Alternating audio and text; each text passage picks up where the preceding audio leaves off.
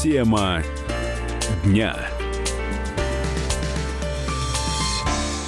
15 часов 5 минут в российской столице. Антон Челышев микрофона. Вы слушаете радио «Комсомольская правда». На главной теме дня сегодняшнего а, будем говорить прямо сейчас. Сегодня умер Андрей Дементьев. Известный российский поэт. В первую очередь известен он как поэт, но у Андрея Дементьева было огромное количество профессий, можно сказать, образов, в которых он запомнился. Он был и э, радио, и э, телеведущим, причем очень очень интересным рассказчиком. Э, много кем успел побывать Андрей Дементьев за свою очень долгую жизнь. Э, месяц он не дожил до 90-летия своего, до юбилея. Как говорит его жена, очень хотел дожить до юбилея. Я знаю, что очень многие люди собирались на этот юбилей э, к нему приехать. Об этом они сейчас пишут в, в социальных сетях. Сам Андрей Дмитриевич хотел, чтобы его похоронили в Твери или в Москве. Место э, похорон, место прощания пока не объявляется. Естественно, мы сообщим об этом, как только информация будет обнародована. Андрей Дементьев неоднократно бывал в эфире радио «Комсомольская правда», и вот один из фрагментов э, таких эфиров я бы хотел сейчас услышать вместе с вами. Это программа была выпущена в 2013 году пять лет назад, как раз накануне своего 85-летия, примерно в эти же самые летние июньские дни, Андрей Дмитриевич Дементьев пришел в эфир радио «Комсомольская правда» и беседовал с э, политическим обозревателем комсомолки Александром Гамовым. Стихи, которые очень известны у нас в России, они начинаются так. «Никогда ни о чем не жалеете вдогонку, если то, что случилось, нельзя изменить». И когда я читаю где-нибудь в больших э, вечерах, в больших залах, э, я читаю, когда эти стихи, весь зал читает со мной, я же по губам вижу. Я счастливый человек, потому что мне, меня пригласил в Красноярск такой там э, депутат законодательного собрания, бизнесмен Анатолий Быков. Он пригласил меня на встречу с учителями, там собралось больше тысячи человек. И он поставил поставил памятник. Памятник учительнице. И стоит там в центре, в парке. Замечательный памятник. Он на свои деньги поставил. И там мои стихи. Не, не, не смейте забывать учителей. Потом мне позвонил Тулеев э, Аман Гумирович, э, губернатор Кемеровской области, да, и говорит, Андреевич, приезжайте, я, мы поставили памятник за свои деньги матери, и там ваши стихи. У меня в Твери стоят, стоит памятник чернобыльцам, там мои стихи. Я как бы, вы понимаете мое как бы, состояние. С одной стороны, мне приятно, что стихи вот идут на такие вот памятники, которые посвящены замечательным профессиям, замечательным людям. Они, эти стихи родились не в связи с этим, а просто они уже уже так э, с, с годами подошли к, вот, к тем переживаниям, к тем заботам, тем радостям и огорчениям, которыми живет наш русский народ, наши люди.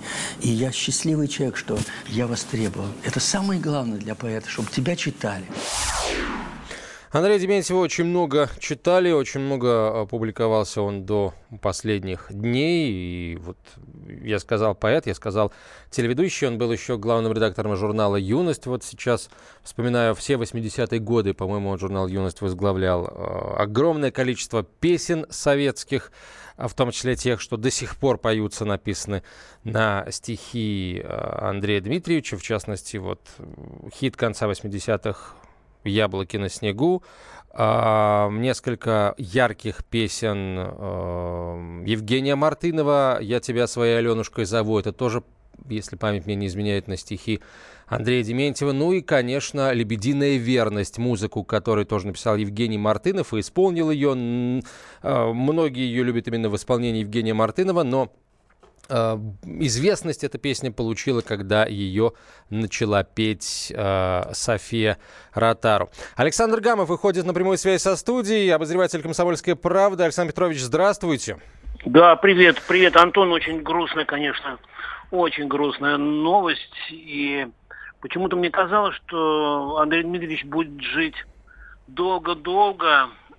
Какой-то вот он был такой необычный человек, э, и я просто вспоминаю на похоронах Евгения Евтушенко год с лишним назад. Э, я видел этого человека, он шел за гробом, и мне просто казалось, что вот он все равно он должен остаться. Э, вот он был очень скромным человеком. Есть в Твери его дом поэзии, единственный в России дом поэзии, который он отстоял. И вот там у него э, экспозиции посвящены поэтам-шестидесятникам. Белла Ахмадулина, Роберт Рождественский, Евгений Евтушенко, Булата Куджава. Э, я всех назвал, я просто волнуюсь. И, понимаете, вот э, он себя все равно как-то вот не причислял вот к этим гениям. То ли потому, что он э, дольше всех прожил, то ли еще по каким-то причинам. Но вот я это чувствовал в разговорах, в, в каких-то интервью. Э, меня что поражало? Мы когда встречали его у входа в комсомолку, его люди узнавали, начинали читать стихи. Вот. И вот э, самый удивительный момент в этом году произошел, когда Владимир Путин поздравлял 8 марта 2018 года женщин, он читал э, стихи, посвященные женщине Андрея Дементьева. Вот такой вот необычный э, материал жизненный. Александр Петрович, вы обычно да. знаете очень много из жизни ваших героев, а Дементьев, безусловно, был вот тем самым ваш, одним из тех самых ваших героев, которых интервью, с которыми вы делаете, и не одно, и вот эти вот отношения превращаются, собственно, в дружбу. А вот было ли что-то, что, может быть, Дементьев не любил рассказывать о себе, о своей жизни? Вообще, как? Вы могли позвонить ему вот в любое время дня и конечно. ночи, и он вам мог позвонить в любое время конечно. дня и ночи, чтобы о чем-то рассказать? Конечно, конечно. Ну, я не знаю, он, он был более деликатный человек, нежели чем, допустим, мы журналисты, в данном случае я. Вот. Но я ему мог позвонить в любое время, и он, кстати, очень много ездил. Вот. Мало кто знает о том, что он вообще это певец на самом деле. Э, то есть он, э, значит, баритон. Он пел даже неаполитанскую песню. И когда он мальчишкой, у него был, была такая развилка идти в певцы или идти в поэты. Вот. И, по-моему, он даже мне рассказал, что у него учительница пения там обиделась, что он все-таки предал певческое искусство, в кавычках. Вот. И у меня даже интервью одно называлось «Андрей Дементьев, двоеточие, Кобзон мне не конкурент, он баритон, а я тенор». Вот. И вот чем он еще э, отличается, может быть, от других поэтов, что его роднит с Евгением Евтушенко, что его роднит с Владимиром Маяковским, к примеру, это его публицистичность. Он же был э, субкором телевидения российского в Израиле во времена Эдуарда Сагалаева. И у него были острые репортажи, я, например, это очень хорошо помню. Вот. То есть он наш коллега, он журналист. Вот. Э, то есть потом, может быть, э, на втором месте поэт, на третьем певец. Но вот он, ну, какая-то вот в нем такая вот неуспокоенность, задиристость, не по возрасту, понимаете? Вот. Таких вот людей в таком возрасте, то есть ему абсолютно невозможно было дать, что ему там 80 лет, или там 84, или там 85, или под 90, он э, абсолютно, значит, особенно стихи о любви, вот, э, э все женщины, в общем-то, знают и записывают до, до сих пор, вот, девушки, я знаю, блокноты, или как это называл, тетрадки женские, альбомы, вот. Александр Петрович, вот, вот а? я 80-х-то толком не помню, я родился в 80-е, пусть и в начале.